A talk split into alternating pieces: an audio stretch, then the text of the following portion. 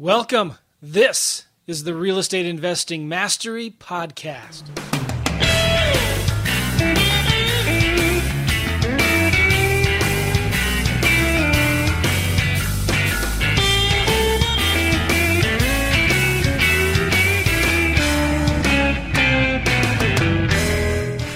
Hey guys, welcome to the Real Estate Investing Mastery Podcast. Got a special guest today.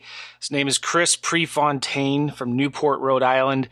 A very creative real estate investor, and I'm excited about talking to him about what he's doing today, the kind of deals that he's doing, what he sees the direction of the market going, and how he's going to adjust as the market shifts. Because I suspect he's going to say a few cool things that uh, you guys will really get a lot of value out of. But I want to let you all know that this podcast is brought to you by my book, Wholesaling Lease Options.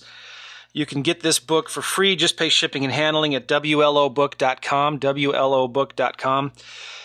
And basically, I talk about how I quit my job, what, back in 2009, doing this strategy, just flipping lease options. And I've loved this business ever since. And this book is kind of the blueprint of how to do these deals from beginning to end. It's really simple. I worked super hard on this book. I was all excited about it, you know. And then when I got it from the printer, I was shocked at how small the book is. I really didn't put any fluff in here. And I was thinking, man, after all that hard work, this should have been a thicker, more comprehensive, fancy looking book. But it's not. You can actually read it in a couple hours. So uh, it's a really good book. You're going to like it. Go get it at WLObook.com, WLObook.com. And don't forget too, the show notes. As you listening to this, as you're driving down the road, as you're running on the treadmill or whatever, you're going to get some. We're going to give away some links. We're going to give away some good content, and we keep all of the show notes at realestateinvestingmastery.com. Realestateinvestingmastery.com.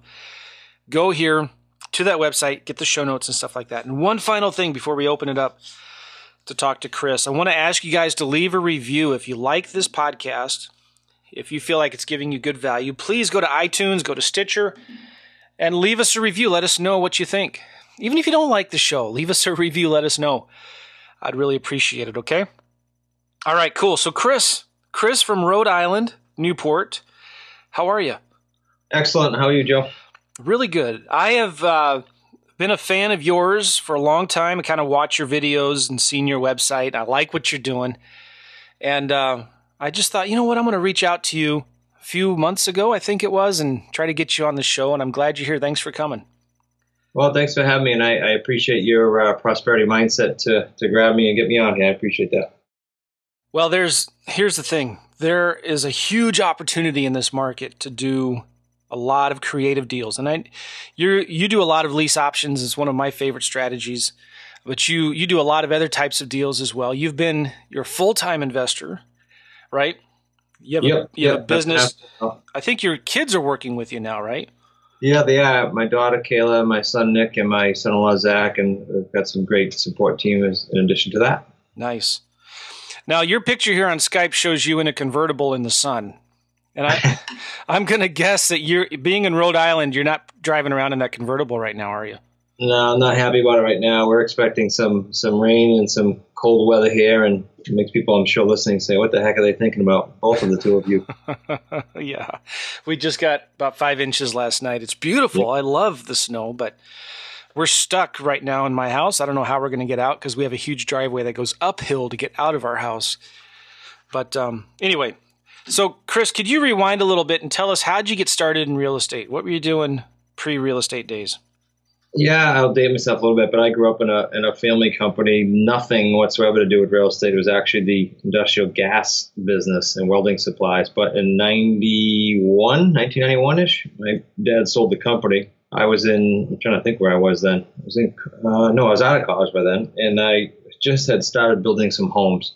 And so that was my foray into into real estate. But I, I got that itch partly, Joe, because when my dad was building the business, he would build his own buildings uh, all around New England, and then the companies would rent them off of him. So I kind of grew up around him building the buildings, even though that was not directly related to real estate. Did that till about 95 ish. Uh, 95 bought a Realty Executives franchise. So I kind of went from builder to throwing the broker hat on, which is odd because those two usually don't mesh. And then uh, sold that to Coldwell Banker in 2000. Rode the uh, wave, so to speak, uh, doing some condominium conversions, raised the roof projects, rehabs, uh, new construction from like 2000 to the debacle of 08. Uh, coached a whole bunch of people throughout U.S. and Canada, and then when 08 happened, as I'm sure you've heard a gazillion times from other guests, beat me up a bit, not a bit, a lot of bit, but it caused me to change and re-engineer everything that we're doing today. Actually, so in hindsight, it was a great thing. At the time, it really was not too cool. Yeah, well, what was it like for you? I mean, if you don't mind asking me asking, or you sharing, like, um, did you? Because I've talked about it a lot. I lost houses to foreclosure and short sales. lost my own personal residence to a short sale. But like, what what were some of the things that happened with you during that time? Yeah, similar. So I had too many um, buildings and, and projects and commercial stuff in the works that were that I was on personally. Uh, big, big boo boo. And so when, when the market when the, when the floor fell, so then every creditor and every vendor and everyone else that wanted money. So it was an ugly time. I, I write about it in my in my book as well because I'm an open book like you, Joe, and I want people to be able to say, "All right, man, I'm not going that route again," or or ever if yeah. it's the first time for you guys. So yeah, we had um, we ha- it was a full time, not even a part time, a full time job from February of 08. I remember like it was yesterday till about August of 12 so let's just call it four years to work out short sales, to work out foreclosures, to work out regular sales, to work out whatever we could, uh, short of final bankruptcy, which we luckily didn't. We had to work that out, and that was uh, a strain in every way, financially, mentally, in every way you can imagine. You know, you went through it. Oh man! And so you did survive, which is an amazing testament. I mean, pat yourself on the back. That's amazing. Well, I'm here. Yeah. Nice. And I wanted to ask you this later on, but I, I, want to ask it now instead. Like, what are you doing to protect yourself from that ever happening again? You know, if the yeah, market so goes down or if it crashes, what, what are you doing to protect yourself now? That's the biggest thing. So it's it's an appropriate question. So we everything we buy, as you alluded to earlier, is either lease purchase, owner financing, or subject to. Uh, so we control. Uh, it varies, but let's just say twenty-five to thirty million dollars in real estate at any one time, and not one single solitary property or we signed on personally or went to a bank to take out a bank loan or used our own cash. Uh, there's a few exceptions to the cash, but we'll pull that from another deal usually. So never, and I say never, there's no exceptions to that. And so I put my head down on the pillow at night and I know there is no signature, there's no nothing that's going to haunt me. And even I'll bring up to today, we're, we're closing on a building where we're going to move our offices into that we bought owner financing, which is pretty tough where I live on the island here and yeah. my son and daughter bought a house on lease purchase. We just don't do banks and personal things anymore. Just don't do it. Nice.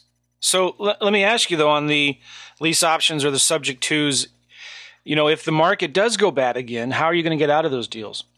Uh, a couple, a couple options that I tell everyone because even when the market's good, sideways, or down, people are, are asking the same question, and, and the short answer is um, forget forget the fact that we are extremely strong, morally and ethically based, and you and I have talked about that. Yeah.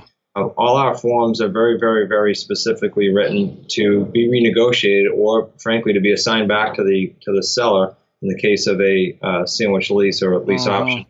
Subject twos, I'm not concerned about because I can rent it and, and write it out. And my owner financing deals, I know this means a lot of different things to different people for owner financing, but we only do owner financing, so it's another one of those rules whereby the seller is debt free and we are making monthly principal only payments, and so it's a massive hedge against any market oh, drop. so if there is no mortgage, you're doing owner financing. Correct. If there is principal. a mortgage, you're doing a subject to. Yes, or sandwich lease. Or sandwich lease. What what? Oh, I want to ask you so many questions, but I want to chase these rabbit trails real quick. So on the on the uh, lease options, like I have the similar in a sandwich lease option deal, I can get out of the deal with a 60 day advance notice if the deal goes bad. Right.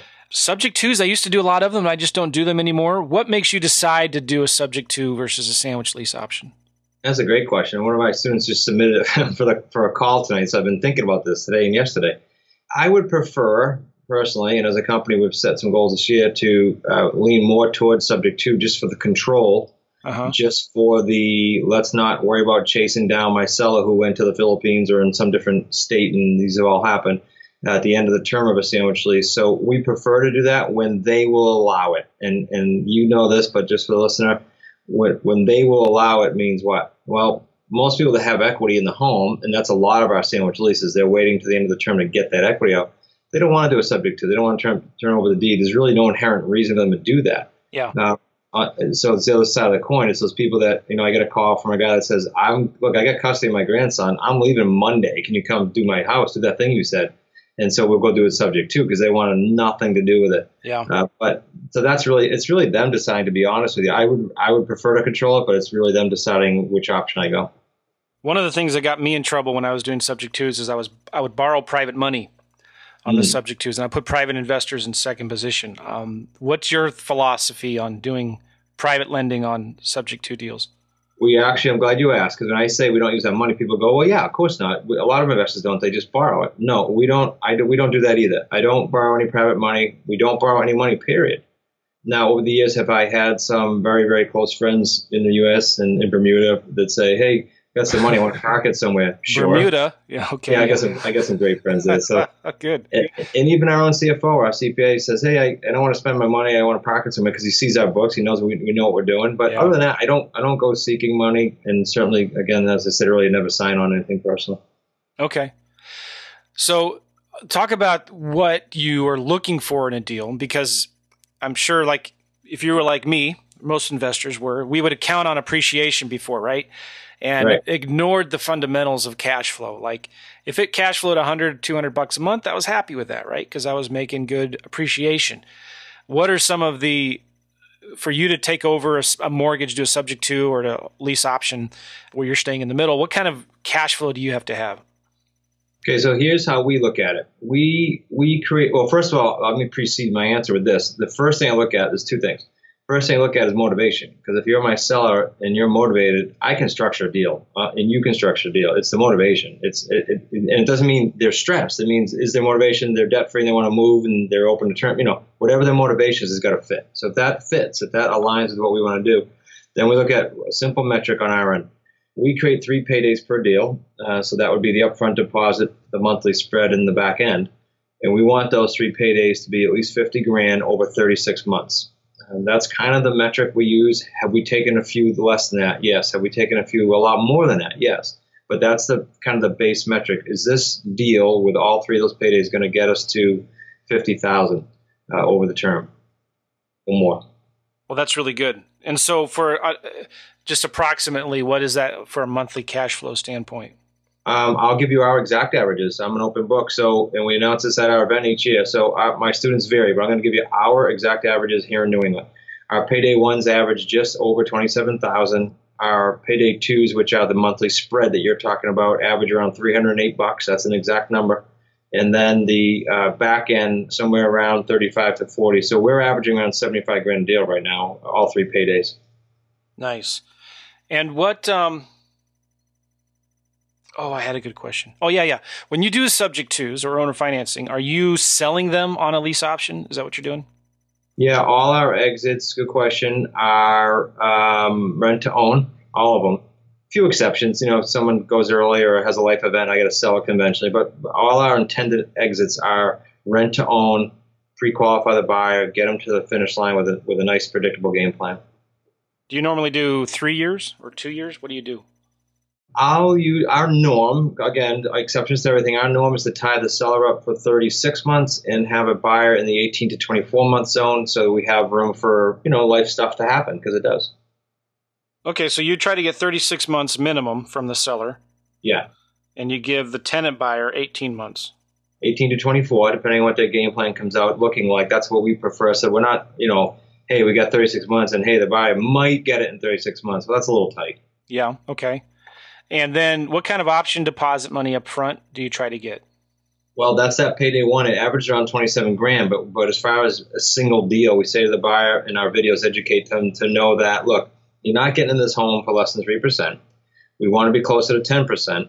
We will allow you to do that over time, but you won't get in the door for less than three percent because then all we have is a glorified renter, as you know, and that's Yeah. a headache. And every Yeah. time we've tried it, and oh, this person they, they'll be good. No, if, if they have less than three percent, you're going to have a headache. Nice. And so you try to get 10%. Yeah, we I think we average you around seven and a half. If I look at literally every deal, it comes out really close to seven and a half every year because we'll set up a plan. We'll say, okay, Joe, great, you got three percent down. Okay, great. What are you getting for your you know next February's tax refund? All right, could you see yourself giving us you know fifty percent of that? And we map out this plan. Uh, uh, recently, a state trooper had retroactive sergeant pay and said, I can commit X amount. So we'll map this thing out for two or three years and make sure they're constantly investing themselves and putting more down to get them closer to that seven or ten percent by cash out. Okay. So do you do that by like creating a note, a separate note for the what is owed? No, we don't. I've explored that actually with my attorney, so it's super. You can tell you're in the you're in the same space. These are great questions. Um, we just have it contractually mapped out on the separate agreement on a on a um, uh, option Yeah, purchase yeah. Uh, uh, rider. Okay. Well, I, I love that. Um, I've always been a big fan of creating notes from the down payment money or some kind of uh, payment stream in the future, right? And uh, that would be in addition to the cash flow you're getting on the deal, right? Right. Absolutely. Wow. So seven percent, seven and a half percent on average. That's phenomenal. That's really, really good. You know, the higher you get, and I, I know I'm, I'm I'm preaching to the choir, so to speak. You and I doing the same type of deals, but the higher you get, the more likelihood they're cashing out, regardless of what that plan said at the beginning. Mm-hmm. Oh, that's phenomenal. Really, really good. And um, so then the to get those kinds of deposits, you got to have nice homes. So you're what what's your typical home look like? Yeah, no, you're right. If they, they are nice homes, uh, we will run into the occasional home that needs work, and and because in the rent own space, we do run into a lot of contractors and a lot of kind of handy handyman type people, uh, handy persons. Then we'll do those. But by and large, I would tell you 98% of our deals are nice homes. They're in medium to, to really good shape. You know, we have a student in DC doing these in the in the 800 to 1.3 range and doing five or six a month. So Wow. this works every price range, depending on what your median is. Of course, his his median's a lot higher than us, right? Yeah, yeah. Well, what is your medium median price Uh, Rhode somewhere. I, I live on an island that's um, a bit uh, touristy, so it's it's higher. But if you look at Rhode Island, Connecticut, and Mass, those are the three states we play in. You're talking like low threes, and and so we we go in the 200 to 600 or 650 is our sweet spot. We try to stay within that. There's the occasional, you know, lower and higher. Okay, so I'm looking at. A lot of people don't know where Rhode Island is, so I'm looking It's at a map right now. little dot on the map. Yes, it's close to Boston, Yeah, Connecticut, Yeah. Massachusetts. southeast of Boston and you know hour and a half ride or so, and we're along the waters. And then within Rhode Island, we're on an island, a three-town island. Uh, that's what Newport is. It's on an island called Aquidneck Island. So very few deals where we are here, even though we found an office building and, and my daughter found her home. Even though that happened, we have to usually drive off island, which means you know you you do you're talking to see a house that's a round trip an hour, no matter how you cut it. So, what what percentage of your deals are you actually going to the house, meeting with the seller? I don't go anymore. So my son-in-law took it over around uh, 36 months ago, and he's going on three appointments and taking a contract. And he started from zero knowledge, zero. He started in, in uh, December of 15, so essentially 2016, and uh, just came in to get trained just like any other student would, and, and now runs all the buying. So you you do try to go see every house. Uh, okay, uh, good transition. Uh, as he got better and better at that, and we got busier and busier, we just get pickier and pickier. So we pre-qualify before we'll go out, and then most recently we've hired appraisers and builders who act as our boots on the ground. And it's actually better because he does all the upfront work. He has them walk to the home, send him a report. In the last few deals, we've done just like that without ever going to the home. That's pretty cool. Yeah, we've we've been testing this as well, and I have some friends that do it a lot, where they actually will just send a mobile notary to the seller's house. They'll get the seller to commit to the deal on the phone, and then send a mobile notary to the house to get the contract signed. Not that it has to be notarized, but um, and then the no- mobile notary will actually go around, take pictures of the house, and fill out a property inspection report It's great and send it back. stuff. A couple hundred bucks. Yeah, good stuff. I think we paid like 350, maybe 450 tops. But the cool thing about that is when the seller is there with a notary who has no idea anything about the deal, they, they can't negotiate. It's like, here's the paperwork, sign this, we'll take some pictures and we'll get going. Yeah, it actually provides another. I don't know how, what the word is. Like another level. Like so, when Zach, when my son-in-law, sent out this. This guy's a builder and an appraiser. He knows what he's doing. Well, Yeah. so it's like you're sending a professional person out to their home. Exactly, they're not going to negotiate, and, it, and it's a nice level of professionalism, no matter who you're sending. Yeah, that's a real good point. Real good point. So um, you mentioned there uh, some handyman special kind of deals, right? So you'll you'll take on a property that needs some work, and you that how do you turn around and advertise that? Uh, we advertise it as a handyman, and let's just I'll give you round numbers. Let's just say that the after repair value was 250, and and I don't know, let's say it needs 50 grand. We might, uh, 50 grand retail, you know, handyman can do it for less.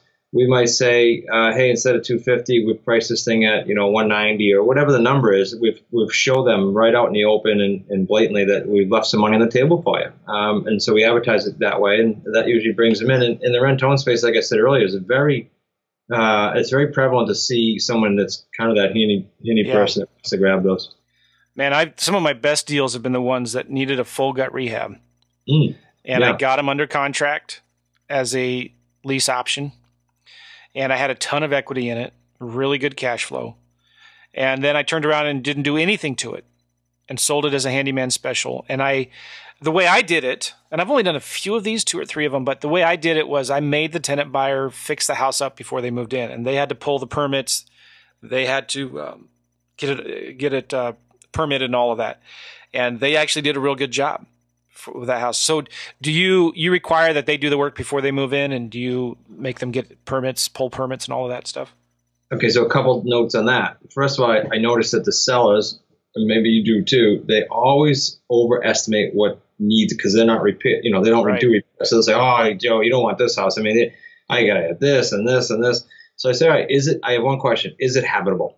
If it's habitable right now and the roof's not pouring in water, then I already know that I probably have a deal to numbers work and I and I head out. Now if I grab it and we put a buyer in it, yeah, I want to have time tight uh, timelines and line items of what they're going to yeah. do when in their agreement. That's why they get the price they got. So they're not going to sit there and make it worse. They got to make it better, or they're in default of their agreement.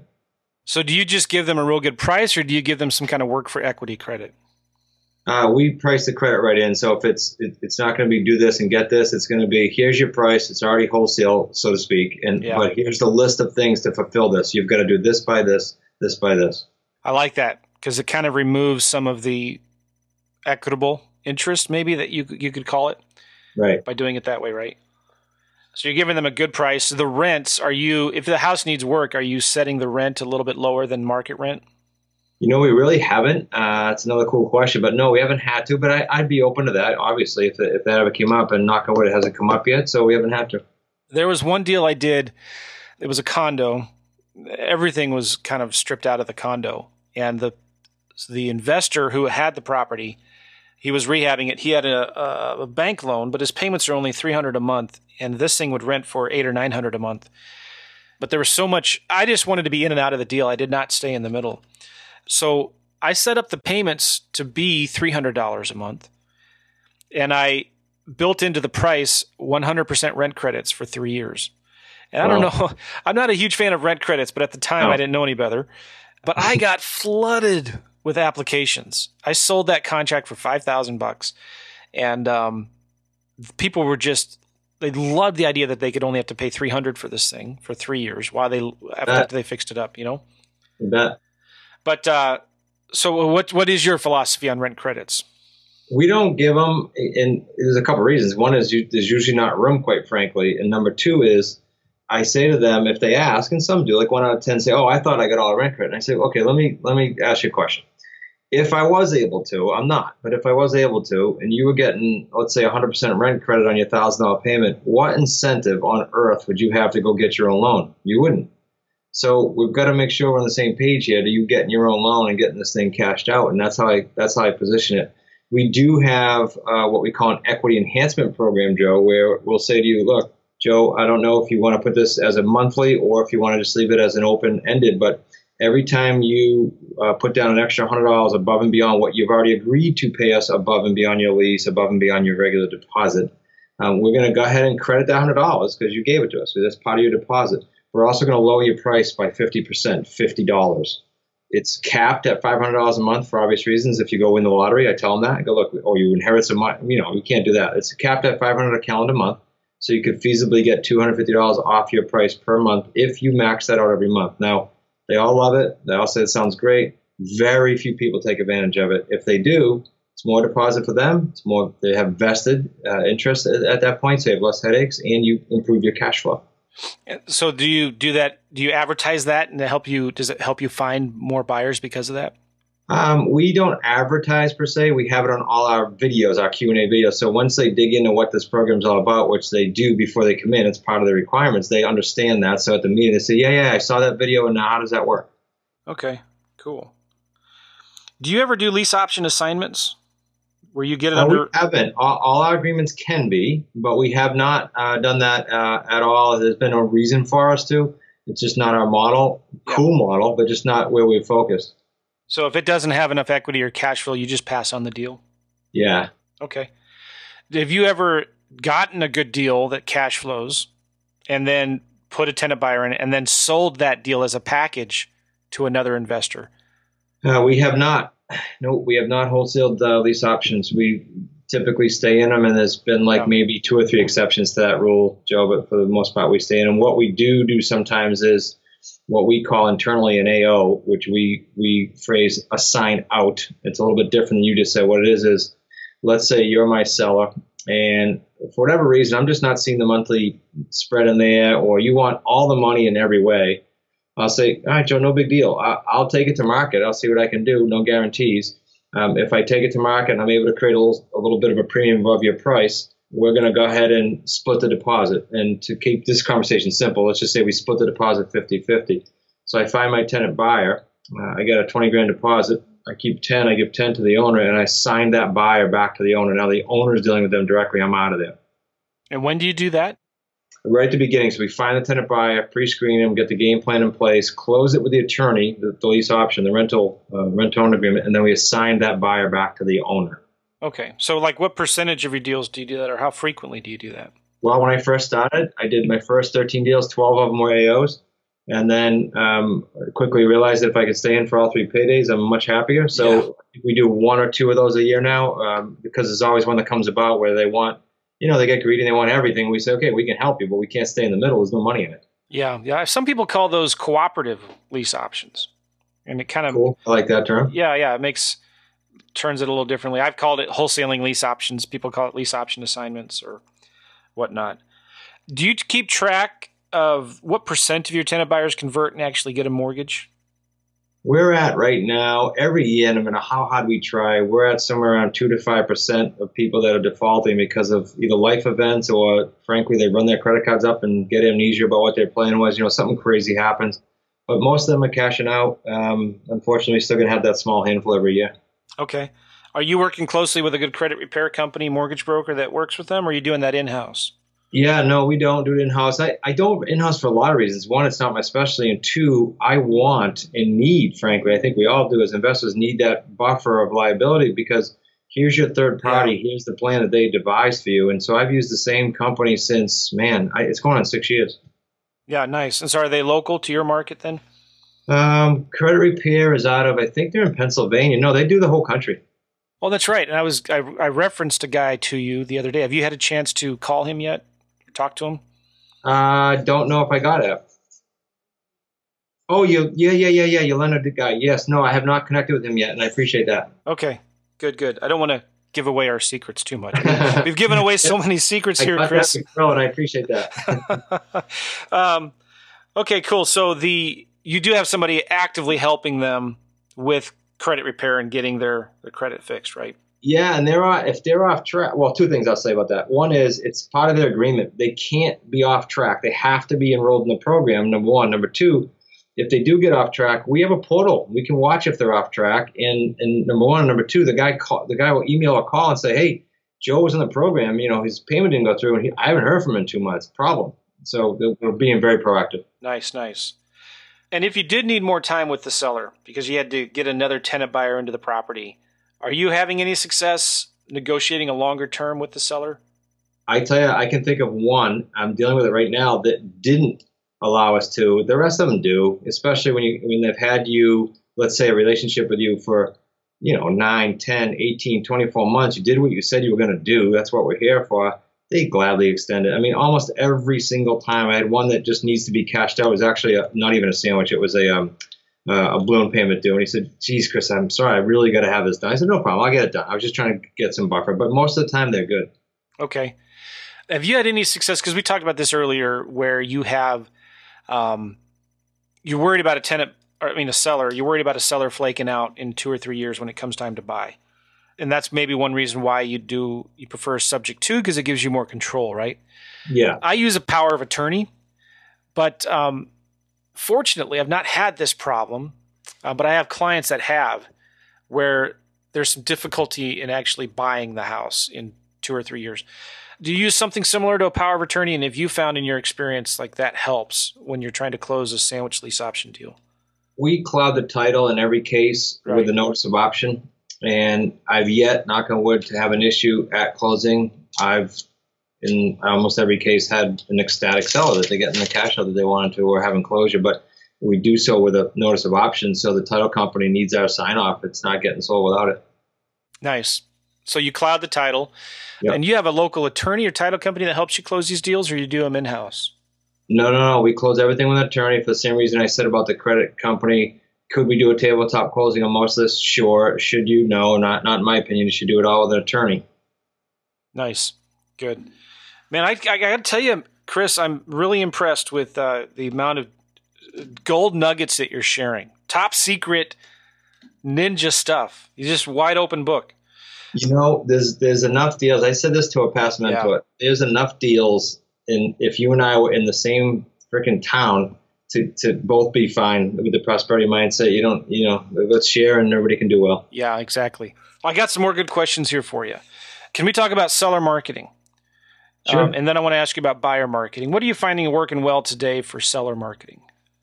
Um, we stick with the, our same base, which is uh, we have virtual assistants calling on um, FISBOs, and then we have our own what we call expired dialing process, where we hit hundreds at a time and, and wait for the cream to rise, so to speak. And the ones that call us are the ones we, we want to talk to. For expireds, did you say expired? Yeah, expired listings, even in a great market like right now, there's, there's expires in every market. Yeah. you know. hmm That's it? Yeah, those are our two main. And then once you get cash flow, because because I don't want people mailing stuff and doing all that crazy stuff is going to cost them money. Once they have cash flow coming in, we'll play with things like a niched yellow letter mailing to free and clear. I love that one. Free and clear and out of state owners uh, are, are always great, but, but I don't want people doing that until they make making money. Yeah, okay. Then for buyers, what are you finding working well right now for marketing for buyers? We don't do any marketing to build a list, so to speak, like wholesalers would, until such time we have the property. Once we have the property, you know, we're hitting with our marketing, it's online. We're hitting anywhere, I don't know, 23, 24, 25 different portals, so to speak, with the different things we do online. We have a company called Appfolio now that, that we're linked to. Uh, you got to have like 50 doors is their minimum, but once you have that many properties you're running, they have quite uh, a, a plug-in system that, that really, I call it just sprays the internet, but uh, without that, you're just talking about basic things like Craigslist, Rentlinx, sites like that. I mean, we did it for five years without Appfolio. Nice. Are you doing signs or Facebook ads or anything like that? We haven't uh, played much, if any, with Facebook. My my son runs all our buyers. Um, he, doesn't really love that, but we do signs on almost every property. We'll do like one yard sign and ten arrows um, if it's convenient. We have a runner that does that. Okay. Good. And can we talk about offers? When you are sitting down with the seller or on the phone, how do you present your offers? Okay, so we do. You asked earlier about uh, the walkthrough, whether it's us or whether it's the you know the, the our representative. Well, that's usually followed up with a structure of what we think an offer, or in most cases, options. One, is option A, is option B, is you know his option C, because sellers more apt to take an option versus saying no. So we do that by email, and then once there's a, a general agreement, uh, perhaps a follow-up phone call, then we'll go ahead and send the agreements by DocuSign in our case, so they get electronically signed. Okay, so what are the different options? Do you give them a cash offer? Do you give them and and by the way, I'm I'm assuming you're approaching the the seller with listen, we're going to take this problem off your hands, right? We're going to take over the debt or we're going to start making payments to you and we'll be the tenant buyer. Is that the kind of approach you take with them on that? Yeah, we approach as we're the buyer. When I hear students trying to explain what we're going to do to go find our buyer, I just cringe. You, Yeah. You're the buyer as far as the seller is Yeah, concerned. yeah. And so, um, I'm sorry, were you asking how I explain that? Yeah, so how do you present your company to the seller? I gotcha. Yeah, just that we're the buyers. Absolutely. Um, we buy homes in the area, keep it low key. If they ask more questions, we are um, linked to the BBB. I will tell everyone listening I don't care how new you are. One of the first things on the checklist when I have students is get registered the BBB. You'll be shocked how many people are searching that. Oh my gosh! There, when I was doing a lot of lease options heavy here in St. Louis, I was the number one searched company yeah. in the western county. There's two counties in St. Louis, but in the western county, I was the number one search property uh, company on the BBB. Now, that's what they told me. I don't know if they were telling me the truth just to get me to renew every year, but you know, I I don't like the BBB. I think it's a racket, but I agree. It's um, you get it brings me a lot of business. I agree. I agree. It's it's called write a check and, and, and be a member. And granted, you have to be accredited to, to get the ratings, and that's even harder. But hey, it's still an organization that collects a check, right? Yeah. God bless the BBB. In fact, if you go to YouTube, there's an expose on like 60 Minutes or 2020 or something like that. And they actually show documentation of the BBB changing people's ratings after they sign up to be an accredited member. Lovely going from F to an A. Comforting. After they send a four hundred and fifty dollar check.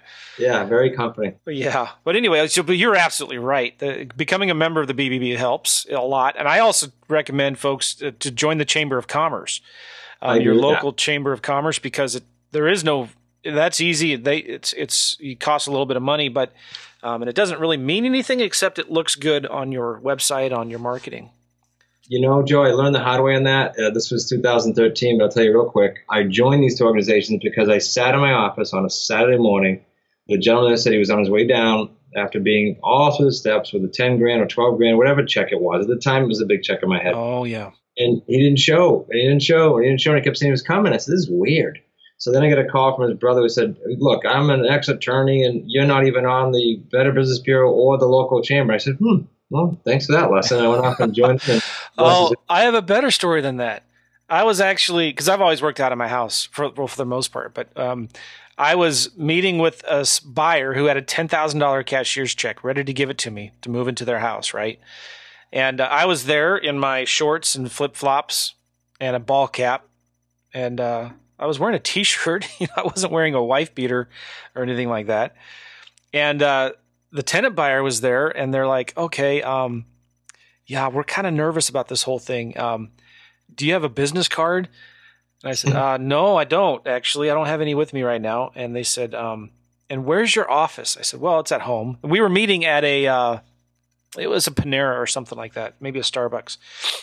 And they said, um, yeah, we're not interested. And they got up and walked out and just killed the deal because I wasn't very professional. I didn't have a business card. Um, I wasn't meeting them in an office. Now that, I could, I think I could have overcome that, but like um, I was, I was wearing shorts and, and flip flops, and uh, I you know, I was a part of the BBB, but they must not have looked me up. But uh, there's something to be said when you have the, some kind of credibility of an attorney closing on the deal, right? And you you can have some you you you're showing up on the Better Business Bureau, and yeah, you're absolutely right. Yeah, but there's also something really cool that you said, and we both said. Uh, look, success leaves clues. Every agreement we have, every protocol, every checklist, every process, every rule, everything is because we hit something like that, both of us. Uh-huh. So go find someone to hit a bunch of bumps and still hitting them. That's what you want to hang out with. It's very simple. Nice. Do you have a website, your company? I want to talk about Smart Real Estate Coach here in just a minute. I want you to talk about what's involved and what you guys do in that. But do you have a website where, that your business is on, your your deal business? Yeah, it's pre PRE property solutions.com. That's that's the buying and selling family entity. Nice, simple. So it's one website for buyers and for sellers. Yeah, yeah. Oh man, you got your kids working with. I want to ask you about that because my boys right now are 15 and 13. Ah, oh, that's the time. And they want to start doing deals, real estate. They my my 15 year old wants to buy a Tesla when he turns 16. I mean, I'm, I'm trying not to laugh right now, but I don't. Well, tell me to do half, and he'll start saving quickly. yeah. Okay, so like, when did your kids start working with you? Um, well, I mean, when they were young, young, you know, stuffing envelopes and doing things like that. But but Nick started doing cold doors to pre foreclosure as a junior in high school when he got his license. That Knocking on doors. Pre foreclosure, and my wife cringes now when, Holy when he smokes. You're kidding me. I would. I wouldn't. I don't think I'd want my kids to do that. Well, in hindsight, it was a tough one, and, and he was working for someone else that worked for me at the time, and, and now we look back on, wow, that was kind of put him in a tough spot. But look, there's no better way to learn than toe to toe. Oh yeah, belly button to belly button. so, uh, how, how is it working out now? Do you, I, you, you oh, have challenges or? No, I mean some families do. We don't. Um, it, it, we didn't plan it. it. It grew organically where everybody kind of fell into a role and they kind of didn't want the other person's role, and, and it continues to do that. It's rather unique, and we all consider ourselves partners. So there's no such thing as a free ride. When deals close, people get paid, and so we're all on the same page. It's it's quite productive, and we do the same thing with students. So if students are out there and they're calling us, they're calling whoever's in that specialty. If it's about buyers, it's Nick. If it's about you know sellers, it might be myself or Zach. So just we do the same thing that we do in in-house. We just do it with others. Nice. And so if you don't mind me asking, are they do they have some ownership in the company, or do you pay them a salary, commissions? No, it's all percentage of deal, so you could call it profit sharing. Uh, every deal is split up by a certain percentage. Nice. Okay, so, but you still maintain control and ownership of the company. I do now. From from a uh, I don't mind you asking that. From a from a family planning standpoint, there'll be a uh, there is going on a transition. So every year, for tax reasons and other reasons, there's a there's a stock transfer that'll start taking place. Yeah. Okay. That that's pretty awesome. Really awesome. Looking at my questions here, I want to ask you about your coaching program, Chris. I think I'm done asking all my questions about. Oh, I want to ask you before we get to coaching program, where do you see the future of the market going over the next couple three years? Joe, my answer on this one's simple. If you and I knew, we'd be sitting wherever you like, but I'd be sitting in Cayman Islands doing nothing uh, if I knew that answer. But I, I, I personally think it's probably going to um, steady, you know, flatten out, which is uh, great. I love that. Um, so that's that's my that's my thought. I, but who knows? And I know the answer to this, but market softens a little bit. Is that good or bad for your business?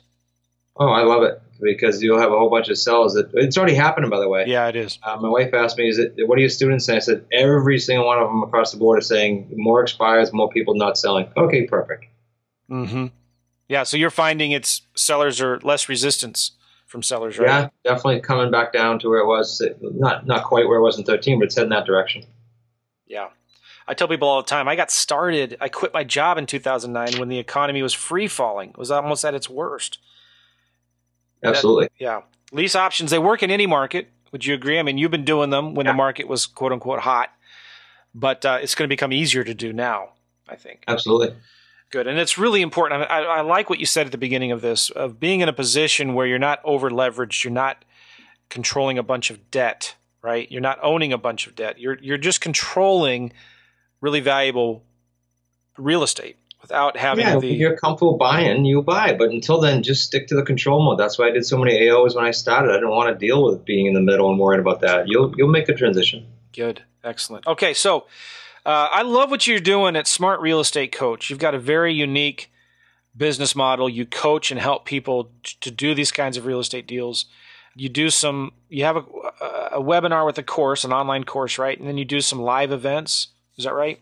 Yeah, it's very simple. You and I both know there's a lot of people selling a lot of air, a lot of junk, and and so I set out to just not go there. And we have a simple we call Quantum Leap System video program. It's quite robust. It lives online. It's digital. It's over 64 videos and 90 different things that you can get your hands on there, and it lives forever. You own it. As we update it, you own it. And then if you want to, you go to the yearly event. It's just same name, QLS live event, QLS video program. That's it. We we my, our main thing is we do deals with ourselves and with different folks. So there's no stuff or fluff in the middle.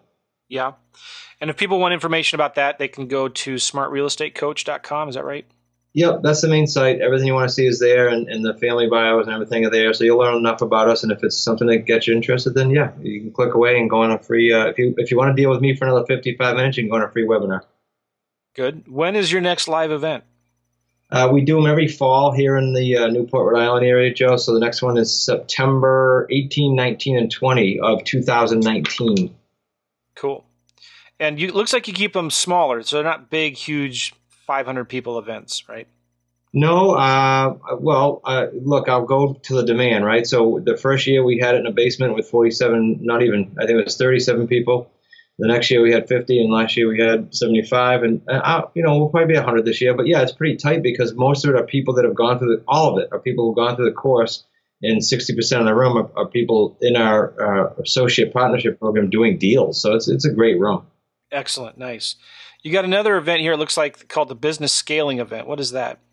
Yep. So in between at the half year point on purpose, uh, we have business scaling secrets. So that's more about okay, metrics. What's it going to take to get a deal? How many calls we have to do? How does that look? Uh, what's the financial picture look like? So it's a deeper dive than a yearly event with some motivation and mental capacity worked into deals. Um, so that's really down the nitty gritty. Very cool. Very cool. So you're you have your product from they get that from the webinar. Do they have to watch the webinar to become to get a get the product? No, they don't have to. It's free, so it's a good base. But they can just go to the um, product section of the uh, website and they'll see it. The quant- it's called QLS. The Quantum Leap. Quantum Leap System QLS. Cool. All right. Nice. Very cool. And then uh, anything else that you want to say, Chris, as we're wrapping up here? Any any questions maybe I forgot to ask or advice you want to give folks? You know, uh, nothing major. I would just tell you, kind of I alluded to earlier, no matter what level you're at out there, uh, you and I are both advocates of what I'm about to say, and that is find someone that was in the trenches, but most importantly, still in the trenches, because real estate changes so quickly, and you're going to cost yourself a boatload of money if you if you're working with someone that's not in the trenches. And then the last piece of that is clearly you got to respect and have a little bit of a, uh, a gel with that person so that you can go ahead and work with them for the next two or three years because you shouldn't go into this thinking this is a push button, this is a get rich quick. Real estate's a get rich for a long time, but it's not a get rich tomorrow in 30 days. Yeah, nice.